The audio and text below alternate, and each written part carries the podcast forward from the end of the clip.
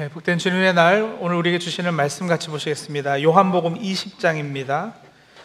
11절에서 18절 한 절씩 교독하고 마지막 18절은 다 함께 읽겠습니다.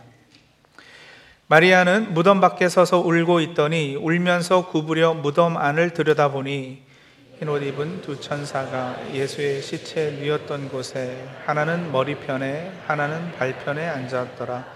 천사들이 이르되 여자여 어찌하여 우느냐? 이르되 사람들이 내 주님을 옮겨다가 어디 두었는지 내가 알지 못함이니이다. 이 말을 하고 뒤로 돌이켜 예수께서 서 계신 것을 보았으나 예수이신 줄은 알지 못하더라. 예수께서 이르시되 여자여 어찌하여 울며 누구를 찾느냐 하시니? 마리아는 그가 동산지기인 줄 알고 이르되 주여 당신이 옮겼거든 어디 두었는지 내게 이루소서. 그리하면 내가 가져가리이다 예수께서 마리아야 하시거늘 마리아가 돌이켜 히브리 말로 라보니 하니 이는 선생님이라는 말이라. 예수께서 이르시되 나를 붙들지 말라. 내가 아직 아버지께로 올라가지 아니하였노라. 너는 내 형제들에게 가서 이르되 내가 내 아버지 곧 너희 아버지 내 하나님 곧 너희 하나님께 올라간다 하라 하시니 막달라 마리아가 가서 제자들에게 내가 주를 보았다 하고 또 주께서 자기에게 이렇게 말씀하셨다 이르니라. 아멘. 2023년 들어와서 계속해서 인물 중심의 설교를 하고 있습니다. 올해 교회 표인 걸어가도 피곤하지 아니하며를 주제로 한 설교 시리즈도 엘리야, 가인, 아담, 모세 어, 그리고 예수님에 이르기까지 성경에 등장하는 여러 인물의 삶과 신앙을 통해 하나님 주시는 말씀을 받았고요. 사순절 기간에는 예수님의 십자가 사건에 관련한 인물들 기억하시죠? 예수 바라바, 쌍둥이였던 도마, 진리에 관심 없었던 빌라도 이렇게 차례로 살펴보았습니다. 그리고 지난 주일에는 부활 주일에는 부활하신 예수님을 몇 차례 만나 뵙고도 영적인 반응이 없었던 베드로가 예, 어떻게 다시 사명을 받고 참으로 산 사람이 되었는지 그 베드로의 부활을 통해 우리 모두에게 주시는 도전을 받았습니다. 예, 오늘까지만 이제 한 번 더 부활을 둘러싼 인물을 중심으로 말씀을 전하겠습니다. 인물을 중심으로 설교한다고 해서 그 인물이 설교의 주인공은 아닙니다. 눈치채셨겠지만 제 설교에서는 등장하는 중심 인물의 장점도 물론 언급하지만 오히려 대부분은 단점을 더 부각합니다. 제 아무리 신앙의 영웅이요 위대한 주님의 종이라고 인정받는 예레미야도 엘리야도 베드로도 심지어는 모세도 예외가 없습니다. 엘리야를 우리가 본 받으십시다. 모세의 신앙을 본받아서 우리도 신앙생활 열심히 하시지요. 예, 제 설교 방향이 그게 아닙니다. 그들도 한때는 얼마나 연약한 존재들이었는지, 그들도 얼마나 자신의 의가 강했으며 자기 고집이 세고 자기 뜻대로 하려 했는지 보셨지 않습니까? 엘리야는 늘 하나님보다 앞서 행하는 성향을 보였고요. 모세 역시도 자기 계산과 자기 야망으로 사람을 쳐 죽이기까지도 했습니다. 베드로를 비롯해 제자들은 또 얼마나 영적으로 둔한지 늘 뒷북치고 끝까지 예수님을 정치적 메시아로 착각하고들 있었습니다. 그래서 예수님하고 늘 이게 핀트가 안 맞았어요. 그런데 이들을 위대한 선지자로, 위대한 신앙인으로 순교하며 땅 끝까지 복음 전하는 위대한 사도로 세우신 분은 바로 하나님이십니다. 하나님께서 그들을 포기하지 않으시고 사랑과 권능으로 끝까지 그들을 책임지셨습니다.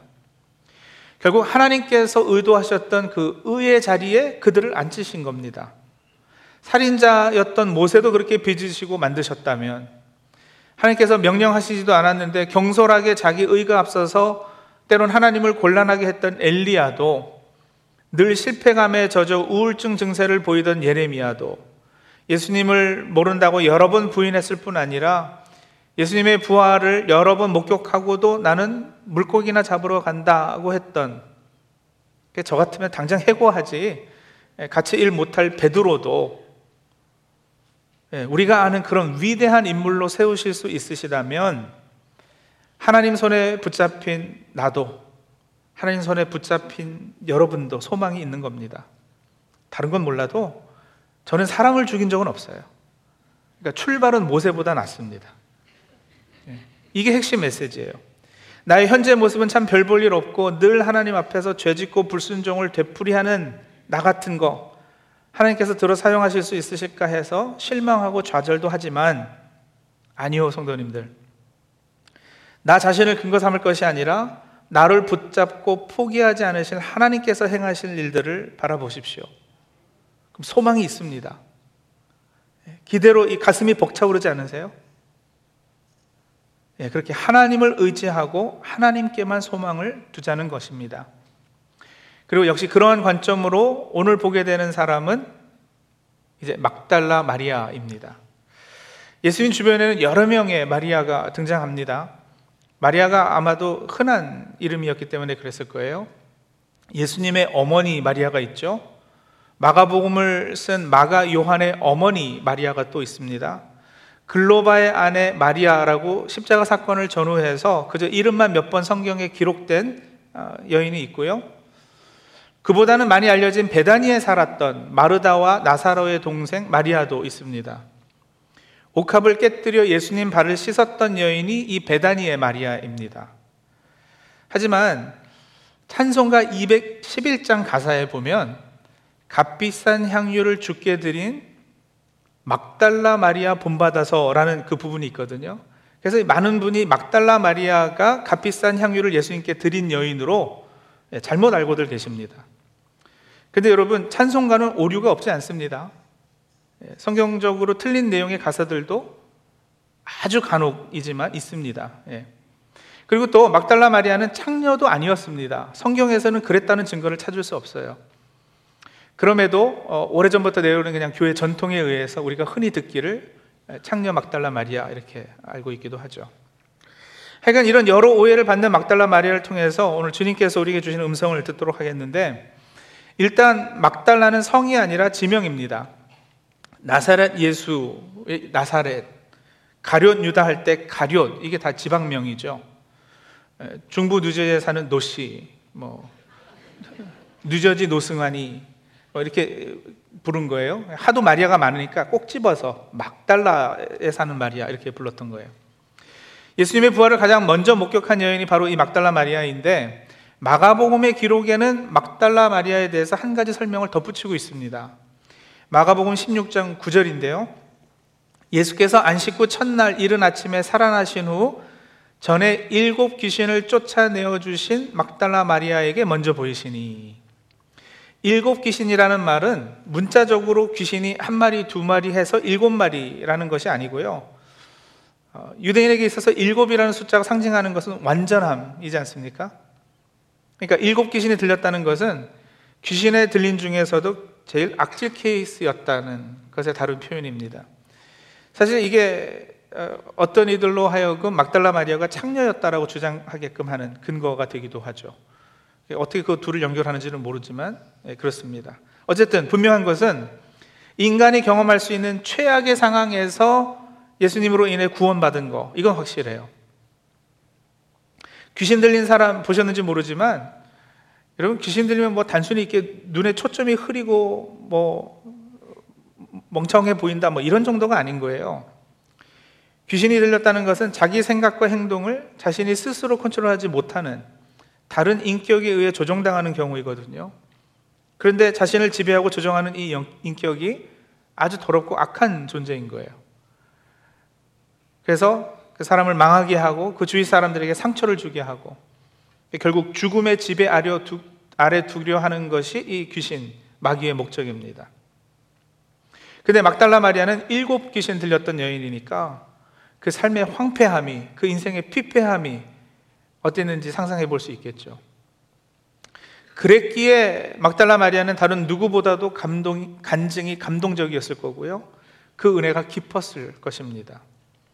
그리고 그랬기에 예수님을 너무도 사랑했던 여인입니다. 막달라 마리아가 예수님을 끔찍이도 사랑했고 존경했던 거, 이건 분명한 사실이에요.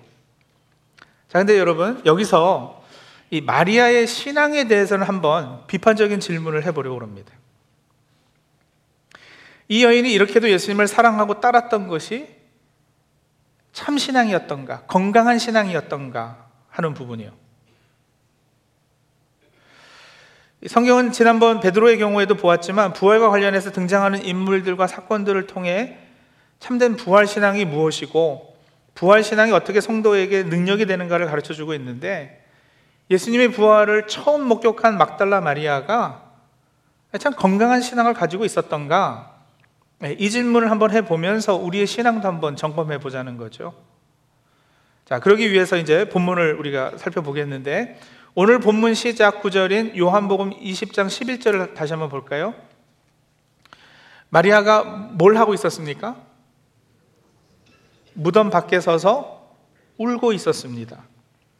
마리아가 예수님의 빈 무덤 앞에서 울고 있었습니다. 그러자 13절에 보시면 천사들이 여자여 어찌하여 우느냐 하고 질문을 하죠. 자, 같은 장면인데 누가복음의 기록에는 누가복음 24장 1절에서 4절에 보면 여인들이 향품을 준비해서 예수님의 무덤으로 가고요. 돌이 무덤에서 굴려 옮겨진 것을 보고 들어가 보니까 시체가 보이지 않아요. 그래서 4절입니다. 이로 인하여 근심할 때에 그랬어요. 시체가 보이지 않아서 다시 말하면 무덤에 돌이 굴려져 옮겨져 있고 그 안에 시체가 없어진 것을 목격하고 나서 마리아와 다른 여인들의 반응이 근심이었고 또 울음이었다는 거예요. 어떻게들 생각하세요? 여러분들 이 반응에. 막달라 마리아가 예수님의 시체가 없어진 것을 보고 근심하고 슬피 우는 반응을 보인 거에 대해서 우리 성도님들은 어떻게 생각하시느냐고요. 이게 언뜻 보기에는 경건의 열매이고 예수님에 대한 사랑의 표현으로 보이잖아요. 물론 말씀드린 대로 예수님 사랑한 거는 분명해요. 하지만 여러분 성경은요. 적어도 그 빈 무덤에 나타난 찬란한 옷을 입은 두 사람, 천사들이죠. 이 천사들은 마리아의 근심과 울음을 불신앙이라고 꾸짖고 있습니다. 예수님도 그러하시고요. 마리아를 목사님 너무 부정적으로 그리는 거 아닙니까? 예, 그래서 마리아에게 미안한 부분이 없지는 않아요. 어, 뭐 마리아만 신앙이 없었느냐? 아니요. 예수님의 다른 제자들은 오히려 이 여인보다도 더 못한 부분이 많았습니다. 하지만 분명히 마리아를 통해서 성경이 오늘 우리에게 어떤 교훈을 주고 계시거든요. 예. 오늘 본문을 통해 등장하는 막달라 마리아의 모습에서 우리가 보아야 하는 것, 우리가 배워야 하는 교훈, 이게 과연 무엇일까? 네, 이겁니다. 마리아는 말씀에 근거한 신앙, 주님께서 말씀하신 대로 믿는 말씀에 근거한 신앙을 가지기보다는 약간은 감정에 치우친 신앙을 가지고 있었고 자기 생각과 한계 안에 예수님을 가두는 잘못을 했습니다. 물론 딱 한마디로 정의하기는 쉽지 않지만 마리아의 신앙은 이렇게 표현할 수 있을 것 같아요. Feeling is believing. 자신의 느낌과 감정을 우선시하는 신앙 인의 어떤 대표격이죠. Feeling is believing.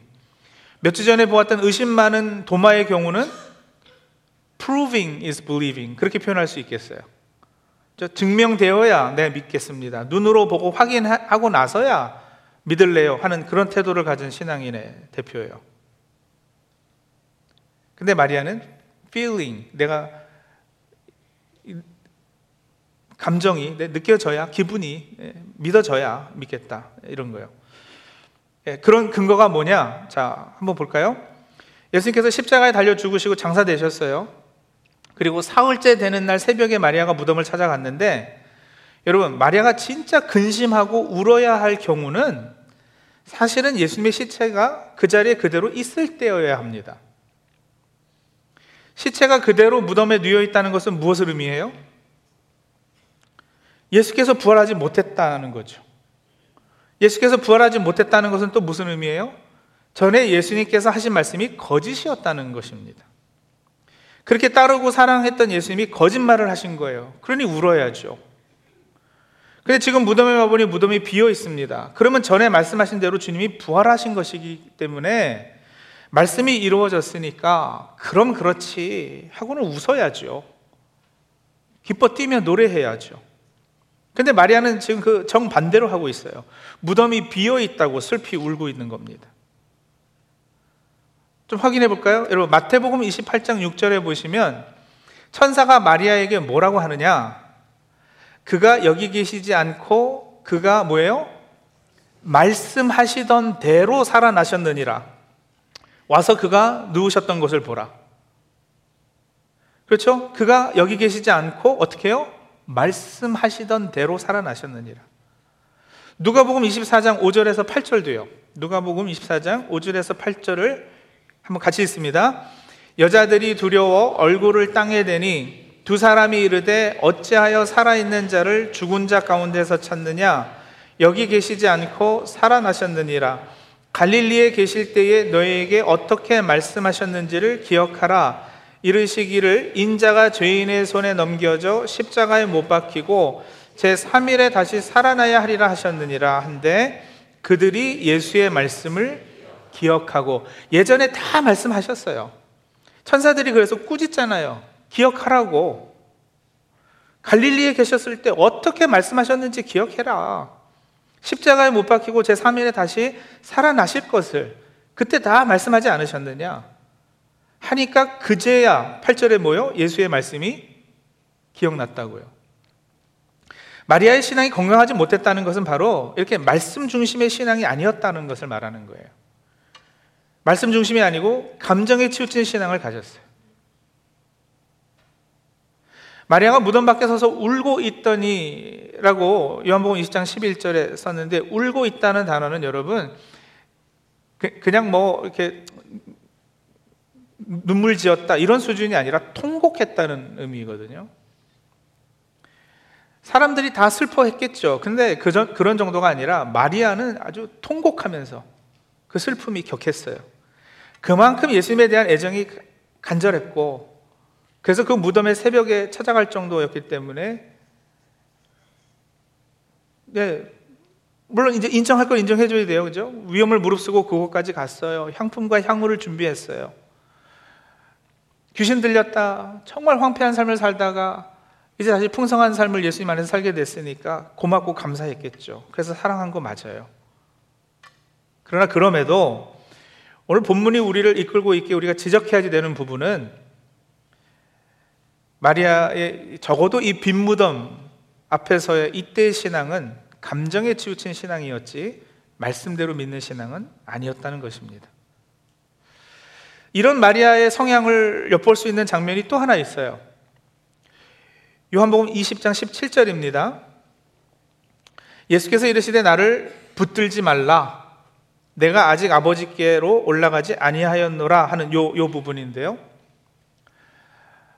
동산지기인 줄 알았던 사람이 예수님인 줄 알고 나서 이제 마리아가 기뻤어요. 드디어. 어.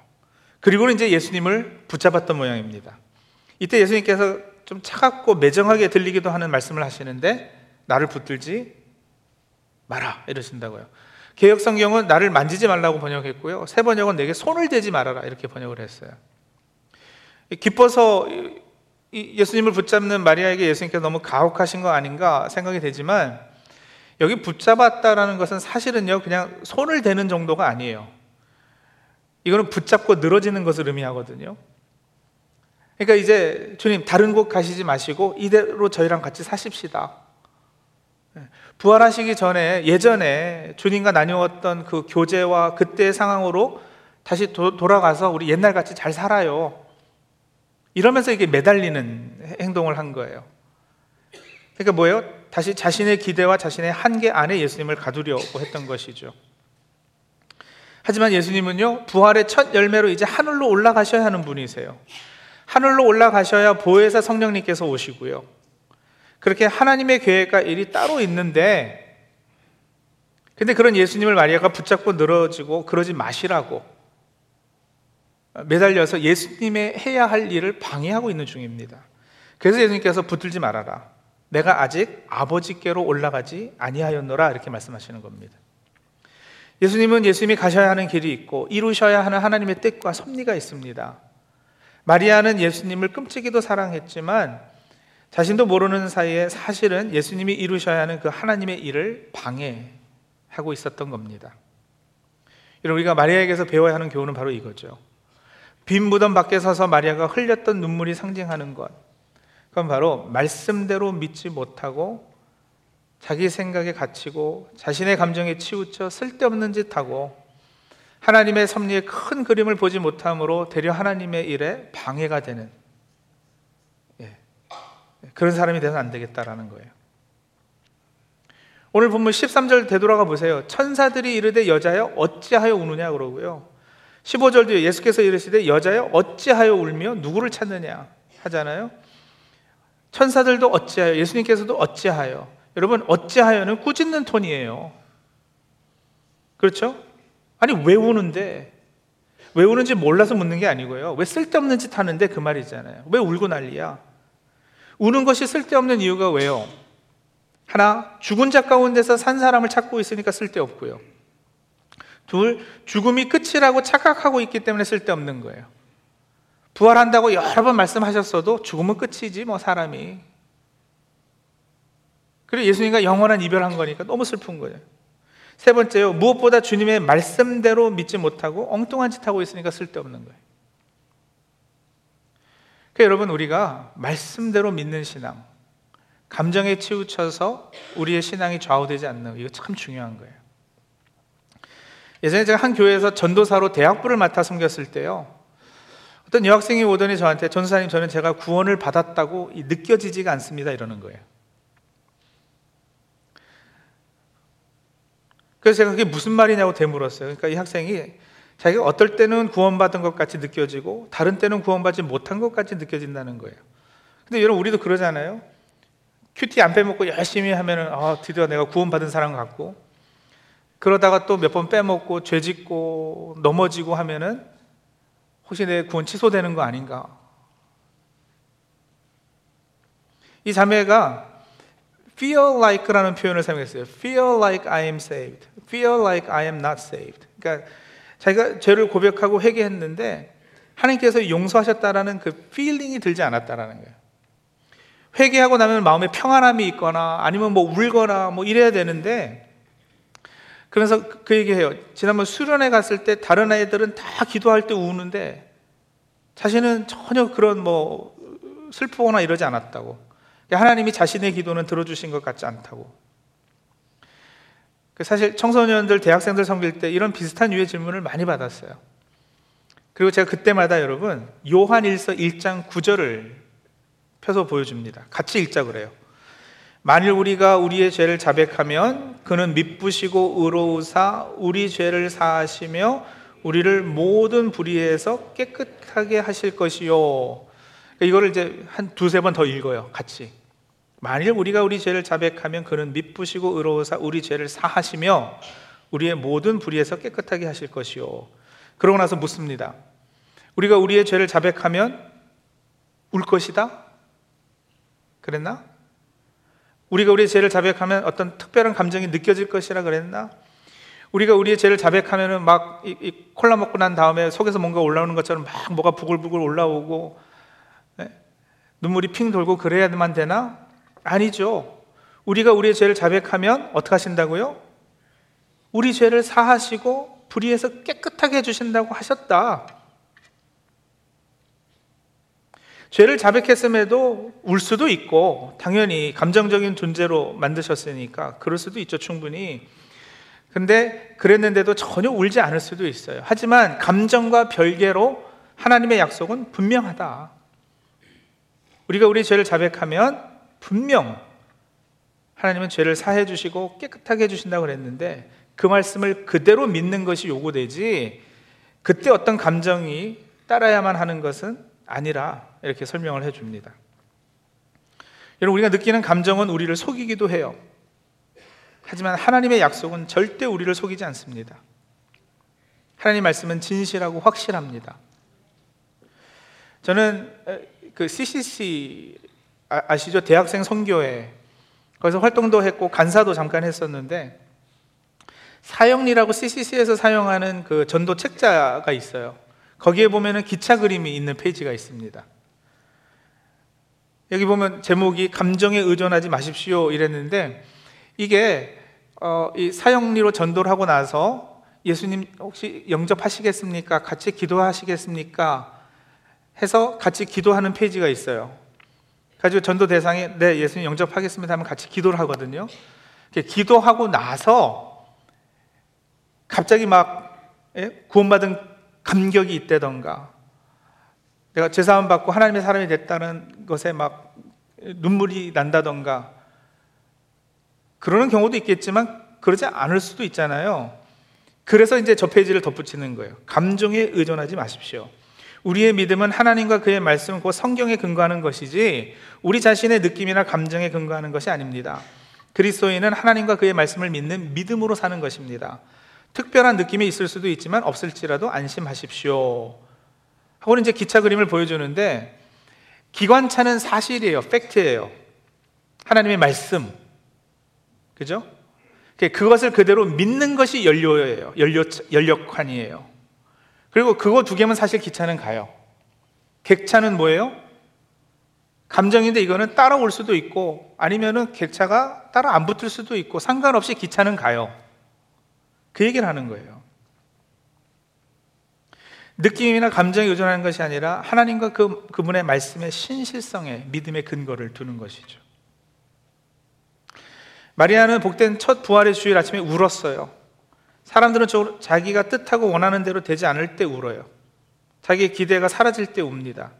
그의 생각에는 예수님의 시체가 그 자리에 있었어야만 됐어요. 그런 줄로 알고 향품까지 준비해 갔어요. 시체에 발라드리려고요. 근데 그렇게 기대하고 바라는 것이 사라진 마리아는 울고 있습니다. 여러분들, 우리도 그렇잖아요. 내가 바라는 것이 사라지게 되면 실망하고 때로는 울고요. 자기 기대가 충족되지 않을 때 낙심하고 울고요. 근데 그렇게 감정에 치우치게 되면 여러분 예수님을 엉뚱한 곳에서 찾게 되는 거예요. 죽은 자들 가운데서 산 자를 찾아요. 이제 우리도 무덤 밖에 서서 울고 있을 것이 아니라 무덤 안을 들여다봐야 할 것입니다. 무덤 안을 들여다보니 뭐예요? 무덤이 비어 있어요. 시체가 그곳에 없어요. 그리고 여러분 그것은 울 일이 아니에요. 또 보았더니 천사 두 사람이 있는 거예요. 빛나는 모습으로 있었어요. 그러니 더욱더 울 일이 아니라 기뻐해야 할 일이에요. 그리고 더 놀라움의 기쁨의 이유는 여기에 있어요. 한 사람이 마리아 뒤편에 서 있었거든요. 기대하지 못했기 때문에 동산제기인 줄 알았어요. 근데 마리아의 등 뒤에서 울고 있는 마리아를 바라보고 주님께서는 계시다가 부드러운 음성으로 마리아를 불러주십니다. 16절이에요. 예수께서 마리아야 하시거늘. 예, 그분은 말씀대로 다시 사셨습니다. 울고 있던 마리아에게 다가오셔서 마리아야 하셨습니다. 성도님들 빈 무덤 앞에서 울고 계십니까? 빈 무덤이 상징하는 건 뭐예요? 사망의 권세가 이제 끝났다는 거 아니겠어요? 죽음이 더 이상 왕노릇하지 못한다는 거 아니겠어요? 사람은 다 죽는 존재, 몰토이기 때문에 언젠가 우리는 다 무덤에 들어갈 거예요. 우리 인생을 무덤이라 표현할 수도 있겠어요. 그러나 여러분, 하나님께 붙잡힌 바 된 저희들, 예수를 주로 고백하는 저희들은 그 무덤이 빈 무덤인 거예요. 우리가 죽게 되어 무덤에 눕게 될지라도 그 무덤은 언젠가는 빈 무덤이 되고 말 것이에요. 그 약속을 받은 우리들인데 예수님께서 살아나셔서 빈 무덤 밖에 벌써 나와 계시는데 여러분 이제는 울 이유가 없잖아요. 그 웃으십시오. 무덤 앞에서 부드러운 목소리로 내 이름 부르시는 금성을 들으십시오. 마리아야, 승환아. 그리고 부르시니 응답하셔야죠. 웃으시면서 응답하십시오. 여러분, 무덤 앞에서는 웃는 겁니다. 그 기쁨이, 그 환희가, 그 웃음이 혹 무덤으로 상징될 수 있는 죽음의 증상들이 우리 삶 가운데 나타난다 하더라도 그것의 끝은 죽음 그 자체가 아니라 새 생명, 부활, 풍성한 삶일 것을 확신하고 호통하게 웃는 아주 환히 웃는 저 여러분들이 다 되시기 바랍니다. 같이 기도하시죠.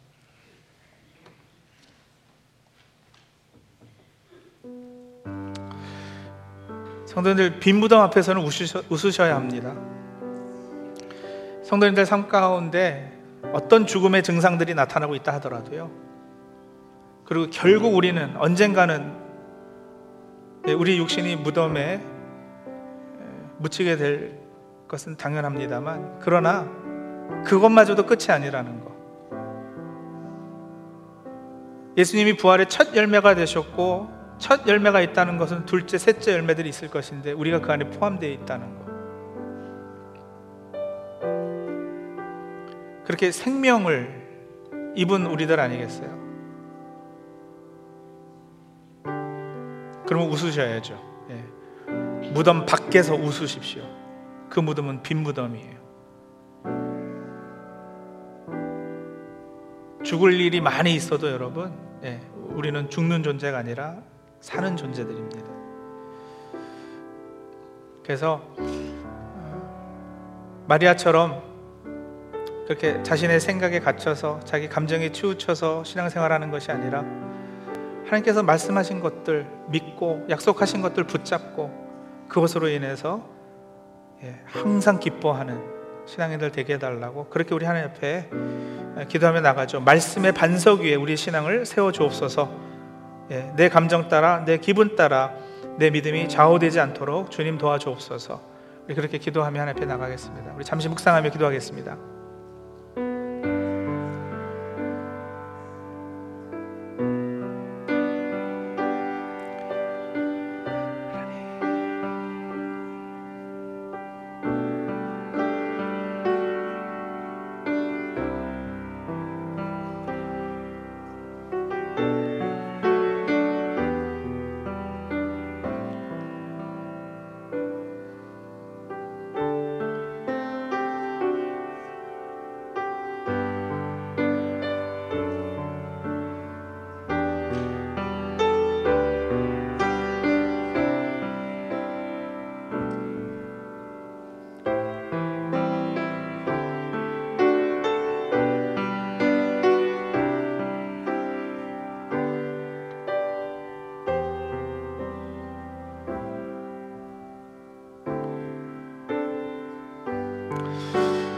성도님들 한 가지 더 또 생각하고 감사하며 기도하겠는데요. 여러분 무덤 안을 들여다 보니까 빈 무덤이었다 그랬어요. 예, 그 공간은 더 이상 죽음이 없는 빈 무덤으로 볼 수도 있어요. 그런데 천사들이 그 안에 있었잖아요. 빛나고 있었잖아요. 다시 말하면 그 무덤은 사실은 빈 무덤이 아니고요. 하나님의 영광으로 가득 찬 무덤이에요. 그렇게 생각해 보신 적 있으셔요? 사실 빈 무덤이라 표현하는 것도 달리 보면 잘못이에요. 하나님의 영광으로 가득 찬 무덤. 네, 우리의 삶이 그러해요.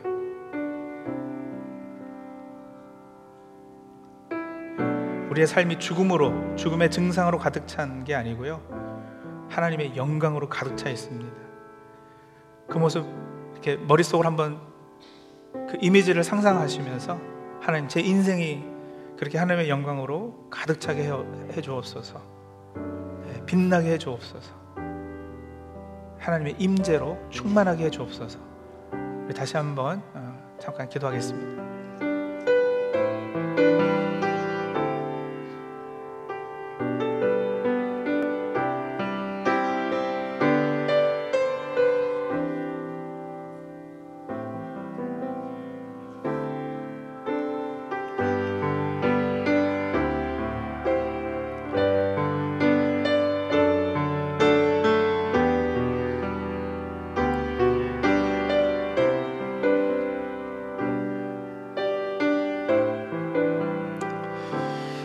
하나님 간혹 속이기도 하는 기분 따라 감정 따라 믿고 또 믿음이 흔들리고 하지 않도록 도와주시옵소서.